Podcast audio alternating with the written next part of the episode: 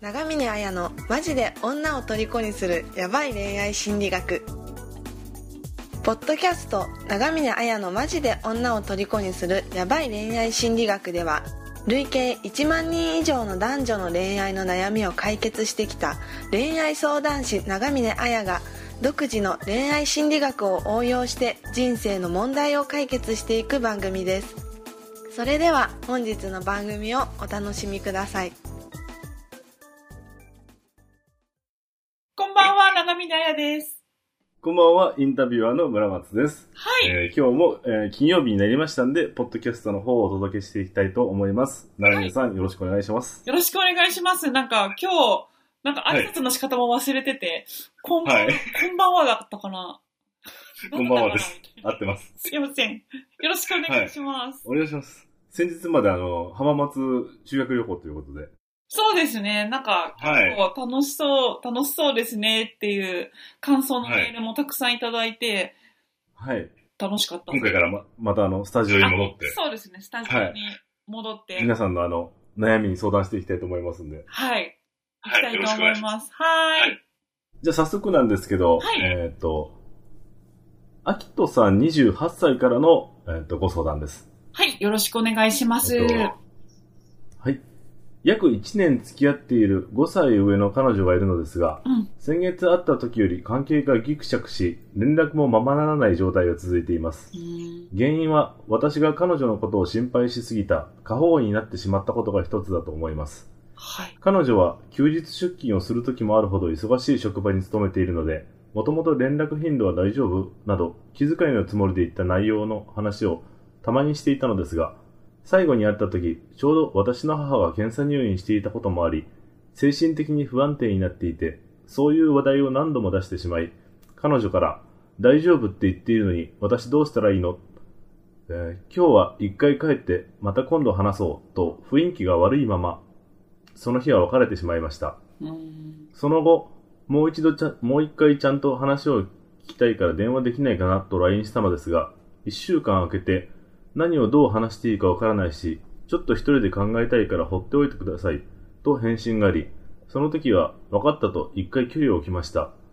3週間ほど空けて電話したのですが反応はなく、もう一度自分の日を謝りたいし、しっかり話を聞きたいから電話したいと LINE したのですが、1週間以上の未読の後、謝ることないよ。ただお互いの価値観が合わないんだと思う。いろいろ合わせてあげられなくてごめんと返信があり、その後電話等をするも未読が続いている状態です。うん結婚も考えていた彼女で、どうにか関係を修復していきたいので、今後の対応等に関してアドバイスしていただけないでしょうか。丈夫になってしまい、申し訳ございません。何卒よろしくお願いいたします。というご相談です。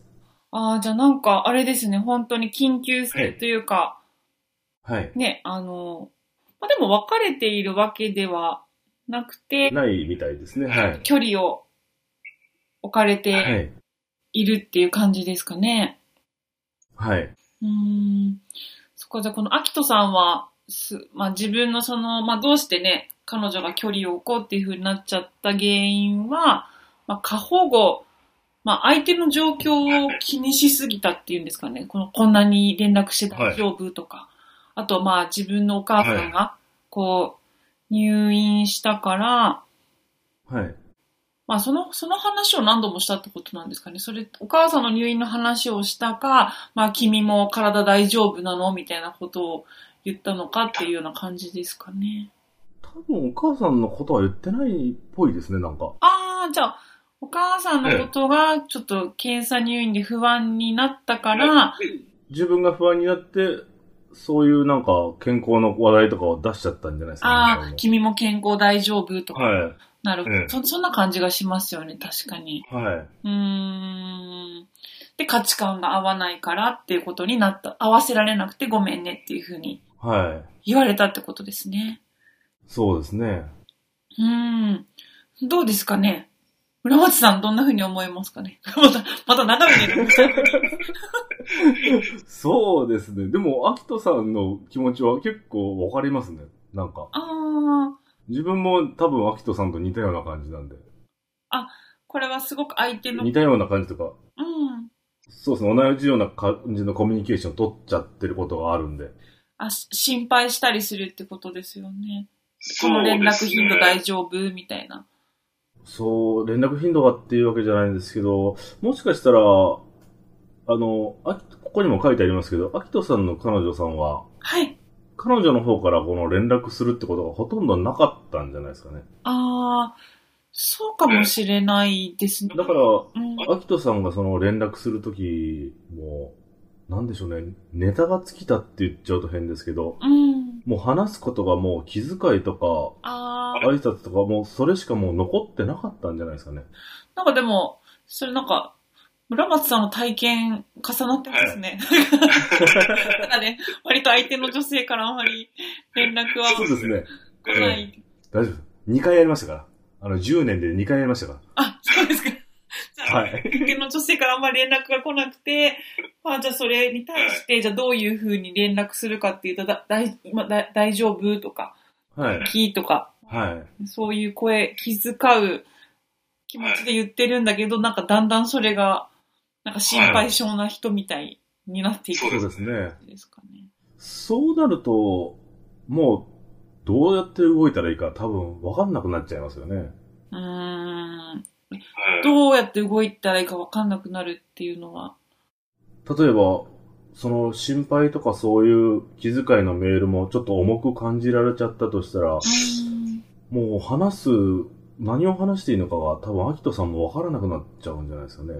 で、相手からも連絡が来ないですから、うん。放っておいておいたらね、何十年も連絡来ないまま終わってしまうみたいなね、うーん。感じになっちゃうかもしれないし。そうですね。まあ、でも一年付き合ってて、まあ、要はね、価はい値価値観が合わない。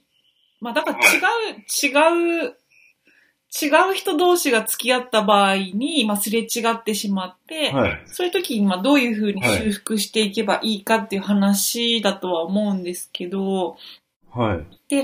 まあ、わかりやすく言うと、その、連、あの、LINE とか、そう、電話とかはい連絡を、まあ、まめに、あはいるとこう、取っておきたいっていう人と、あんまりそういう連絡は必要ないっていうはい。人はいっ。ていうところもあるでしょうし、まあ、多分日頃のことに関しても、おおらかなんだと思うんですよね、彼女とかは別に、はい。あの、多少無理して働いたってなんとかなるだろうみたいな感じなんだろうけど、その男性の方は、い、やなんかはい。睡眠時間ちょっとでも削ったら疲れるんじゃないかとか、 なんか、そういうことも心配しそうですよね。はうーん。だから、まあこういう時に、あの、お互いの価値観が、あ価値観が合わないっていうのを別れる理由にする人は非常に多いんですよね、やっぱり。い。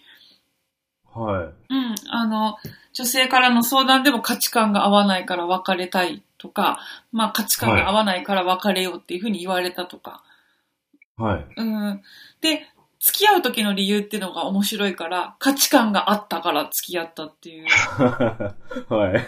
うん、あ合うと思ったけど、合わなかったから別れたいみたいな感じですそうですね。だか、からね。はい。これって私あの価値観が合うから付き合うっていうのも、あの価値観が合わないから別れるっていうのも、ある意味付き合う理由にもなるようでならないし、別れる理由にもはい。なるようでならない感じがするんですよね。はい。うーん。どうですかね。いやーまあ、なんか、な、なんでしょうね、なんか、いろいろとあってめんどくさいからその言葉にしちゃったようなう感じん。それもありますね。あの、がしますね。結局、その別れる側もなんで別れたいかよく分かってないから、なんかとりあはえいず価値観が合わなくなったってことを使う人って多いなっていう感じは本当します。まあ、なんか合わなくなったっていうことだと思うんですよ。でも、多分はい何が合わなくなったかはなんか、別れを切り出す方も分かってないみたいな。ああ、はうーん。い。で、集約すると価値観が違うってなっちゃうのかもしれない ですね。そうですね。だから相談の時とかに、具体的にどのところが合わなかったんですかって聞いても、なんかみたいな感じでしか出てこないああ、っていうこともあるし、なんかそれってそもそも違ったんじゃないですかっていうか。そこ付き合った時から価値観違ってたんじゃないですかって。はい。あ、あ違ってました、みたいな。 ちょっと、 別れる理由にはなんないですよねってこともあるので、はいだからその、結論から言うと、その価値観が合わないっていうことって、あの、別れる理由にならないっていうか、だし、だからその、価値観が合わないから別れよう、そこから修復していくこともできると思うんですよね。はい。うん、なんか、あのー価値観が合わないの当たり前じゃないですか。人間、みんな違ってみんないいだから、三つを曰く。はい。みんな違うんですよ、本当に。本当にそれぞれ違うところもあるし、一緒のところもあるわけですよ。はい。だからその違うところを、その、あ、こういうところが違うんだっていうふうに、その、認め合ったり、尊敬し合ったりして、じゃあ違うけど、あの、どんな風に、こう、お互い工夫したり、折り合いをつけてやっていこうかっていう風に、あの、はコミュニケーションですよね。話し合いをしながら、合意形成を図っていくっていうこと。だから価値観が合わないのが理由なんじゃなくて、話し合うコミュニケーション能力がないことはい。がダメなんだと思うんですよ。はい。なんか、アキトさんの場合も、その、話し合う、本音で話し合う能力っていうのをしっかり、あの、身につけていけば、全然改善することなんじゃないかなっていうふうに思うんですね。ああ、はい。うん。なんか、勝手な、勝手な解釈じゃないですけど、自分が思うのは、はい。アキトさん、もし自分と同じだったら、その、あまりに連絡来ないから、自分から連絡するときも、あの、当たり障りのないことしか言えなくなっちゃったのかもしれないですね。うん。そうだと思いますね。あの、なんか、なんで、あまり、こ会話を交わして、LINE を交わしてても、その、内容がないというか、なんてういうんだろん。表面的ですあのよで。すね。それが彼女は嫌になっちゃったのかもしれないですけど、うん。いや、本当にそう思います。あの、アキトさんからしたら、表面的になるの嫌だったら、お前からも連絡しろって言いたいと思いますけ ど。そうそうですね、きっとね。はい。そんな連絡してくれねえと本音わかんないじゃないですか。って、まあ、 そうですそうねいうところだと思うんですけど、まあでも、はい。あの、相手は変えられないので、まあ自分はがいそ変うでわすっねていくしかないっていうところは、もうあるときに、あの、はいすごい、まずその不思議なんですけど、あの、これ日本人の特徴だと思うんですけど、日本人って、あの、なんとなくとか、空気読みとか、はなんとなく一緒、はい。っていう感じなんですよ。だから、あの、みんな一緒みんな普通はい。みんなと一緒普通から外れると、すごい、あの、恐怖を感じるっていうか。はだから多分、この恋愛においても、相手と違ったらどうしようとか、相手が相手、相手と僕が違って、違うから嫌われたらどうしようみたいな感じで、結局そのは一緒じゃない、相手と一緒じゃない、周りと一緒じゃないことから外れることを恐れて、なんか自分の本音を言わなかったり、相手の本音を聞かなかったりして、なんか表面的に合わせはるいみたいな。い。はだから彼女の方もいろいろ合わせてあげられなくてごめんね、あーみたいな。い。はだから合わせることなんか一緒、はい表面的に合わせること、空気読みすることだと、いつまでも上滑りな関係しか築けないってことですよね。い。はい。だから相手に合わせることは全然大事じゃないってことですね。はい。でも、こういう、アキトさんの彼女さんみたいな女性って多いんじゃないですかあの、うん。自分のことはその、当たり障りのない、この、なんでしょうね、返信というか、そういう返事しかしない割には、うん相手には、こう、魂でぶつかってこいよみたいな求めちゃうみたいな。そうですね。これみんなそうだと思います。多分、あはい。の、女性も、女性も例えばその、なんて言うんでしょう。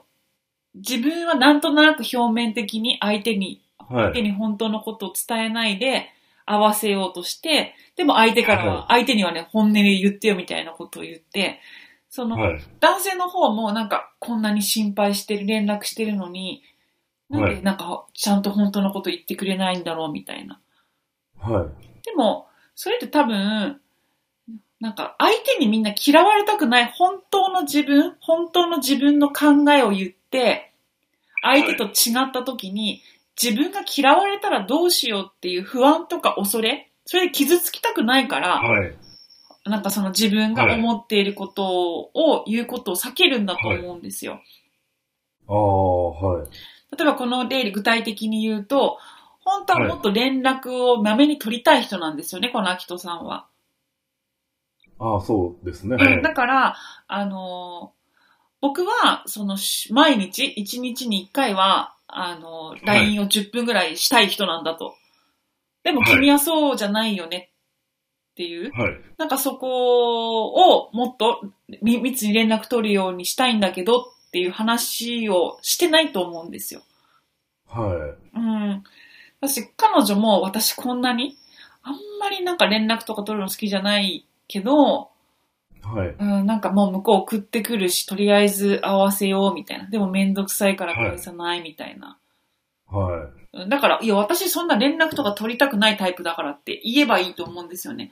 でも、それがなんか相手と違うから、そういうことをして嫌われたり傷ついたらどうしようみたいな感じで、結局その、本音で話さないのって、相手と違ったことで、とか葛藤な状態ですよね。だから対立した状態になった時に、嫌われたりし、傷ついたり、その怒られたりしてっていうそのネガティブな感情がこうお互いに発生した時に傷ついたりするのは怖いし乗り越えられない、はい失敗するかもしれない失敗するぐらいだとやらない方がいいっていうことでコミュニケーションを取らないんだと思うんですよね。い。はい。うんこういったなんか深いコミュニケーションに至らずに別れてしまう男女ってすごい多いような気がしますね、最近は。いやでもなんか本当にこんああの私本当これ信じてないんですけどなんか言わないでも察してよみたいな。はバカじゃねえよっていうか、い。お前、一昨日来やがれって本当に 言いたくないはんい。ですけど、はい。言わなくても察しろよじゃなくて、あの、それありえないだろっていうか、あの、きちっとはい自分が思っていることを伝える、伝伝えないと相手わかんないじゃないですか。私察し、察せらんないですよ、全然。 悪いけど。はい。言えよっていう話で、うん、だから、はい。察することって別に、本当にその、きちっと自分が思ってることを伝える。それではい、相手が思っていることも、あの、ちゃんと聞く、ちゃんと聞くっていうのは、よく人って、えなんで連絡取るの当たり前だろ付き合ってんだったらみたいな自分の価値観を押しはい押し付けるけど、やっぱ人ってそれぞれ違うから、あ、はいそういうふうに連絡を取らない、取り取らないっていうふうな人もいるんだねっていうふうに、ちゃんと相手のことを尊重して聞くっていうことですよね。はい、そうですね。はそうじゃないとわかんないじゃないですか。だからそれって、い。あの、愛する能力とか技術だと思うんですよ。その察し、はい察すればわかるとかって言ってる人ってそもそも愛する能力と愛する技術がないんだと思うんですね。はい。うん、だから絶対に言葉にするっていうのは相手への思いやりっていうか、はい。うん、だと思うんですよね。それが愛っていうか、はい。そこをなんかみんな察し察してあげなきゃいけないみたいな。察せられない自分はなんか男としてダメだとか。察せらんねえだろっていう。 なんていうか、人間違うんだから言わないとわかんないし。あとみんそなうです自ね分が、はい自分が何考えて何思ってるかも、ぼんやりとしか考えて生きてないんで。はい。うん、だからやっぱ徹底的に自分の、まず自分の中にどういう考えがあって、どういうことを感じているのかっていうことを、しっかりまな板の上に全部出すってこと、はい。で、相手はどうなんだってことも出してもらう。でその上で、はい。これは合わせられるよね、これは合わせられないよねっていうふうに、はい。その合意形成を図っていくっていうことしかないと思うんですよね。あうあ。ん。アキトさんはもう自分のことをもう全部さらけ出して言うしかないですよね。そうですね。だから、あそれで相手が、あの、同じようにさらけ出してくれれば、その、なんでしょうね、すり合わせじゃないですけど、できることもあると思いますし、そうですね。はい。なんか多分怖いんですよね。その自分さらけ出したら、その相手は自分をさらけ出さずに、自分だけ品定めされて、あ、この人やっぱり違うみたいな感じで別れられちゃったらどうしようみたいな。 うん、うん。うん本当そうだと思いますね。なんか、はいさらけ出せばいいんだよって、本当私も全部しっかり伝えることが大事だっていうのはもちろん思うんですけど、はい。じゃあ例えば、その、コミュニケーションスキルですよね。例えば、聞くときにはうなずきましょうとか、あの、はい沈黙にはこういう意味がありますよとか、まあ、なんか、はい。そういうスキル的なことをいくら身につけたとしても、なんかその人の中に、あの、相手から自分が違うことを言って嫌われたらどうしようとか、はい。そういう恐怖とか傷つきたくない、失敗したくないっていう、なんかそういう恐れや不安の方が大きくて、なんかそういう技術を、コミュニケーションスキルを持ったとしても、なかなか言えないっていうところはあると思うんですよね。はうん。い。もう勇気を持ってやるしかないですよね。その改善していきたいと今考えているなら。そうですね。だから、あのーだ、大事なのは、あの、なんていうのかな。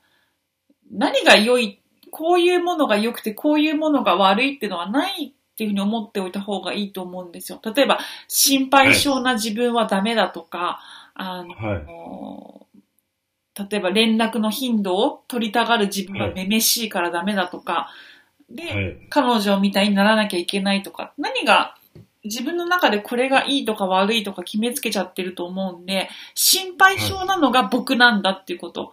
だから悪い面、心配性って悪い面で言うと気にしすぎだし相手の負担になることもあるけど、そうやってある意味リスク、リスクをいつも考えて動いてるっていうことは、なんかアクシデントがあった時の対応も早いってことじゃないですか。だから、はい。あの、心配性ってことを言ったとしても、そこには良い面、悪い面、両方くっついてくるものなんで、あの、それが自分なんだっていうふうに、まず、自己肯定するってことですよね。はい。だから自分、自分はこれなん、自分にはこういうふうな人間なんだっていうふうに自己肯定するってことは自信が持てるってことですけど、そういうふうはに自分に自信が持てた時に初めて人って行動に踏み切れるんで、だからまあ、これが自分だから、彼女は、あの、こういう面は受け入れてくれるかもしれないけど、こういう面は受け入れてくれないかもしれないなっていうか、じゃあその時にどんな風に修正していけばいいんだろうみたいな感じで、あの、すべて人間そもそも分かり合えないっていう前提で、あの、自分は自分なんだ、相手は相手なんだっていうことを、あの、違っていいっていうことを前提に話し合っていくってことが大事だと思いますね。はい。うーん。じゃあ、アキトさんは、その、自分がどんな人間なのかっていうのを自分でまず知って、うん。それを彼女さんに、もう勇気を持ってう全ん。部伝えてみるっていうのをはやいっ。てみてくれれば、そうでもしすかしたら彼女さんもそれで、私は実はこうなんだっていうのをう逆ん。に教えてくれるかもしれないし、そうですもねし。かしたら、もしかしたらそれであの、何にも言わずに去っていったらもうそれまでの女だと思っても、そうですね。はい。本当に、あの、人の弱さとか個性を受け入れられない人と付き合う必要はないんで、そうです ね。まず勇気を持ってそこはでいみてください。今みたいにその、嫌われないように当たり障りのないコミュニケーションをしていくだけじゃ、どんどん時間だけが過ぎていって、アキトさんの人生もね、良くないと思うんで、でもし、勇気を持ってそうですこね。う、はい、全部をさらけ出してみてください。はい。はい。じゃあそんな感じで、はいえー今日もありがとうございましたあ。りがとうございました。本日の番組はいかがでしたか番組を聞いていただいたあなたにプレゼントがありますインターネットで「長峰綾」と検索すると長峰綾のホームページが表示されますそちらにお名前とメールアドレスを入力していただくと長峰綾がマジで女を虜にする恋愛心理学について解説した音声プレゼントを受け取ることができます必ず受け取ってくださいねそれでは次回の放送をお楽しみください。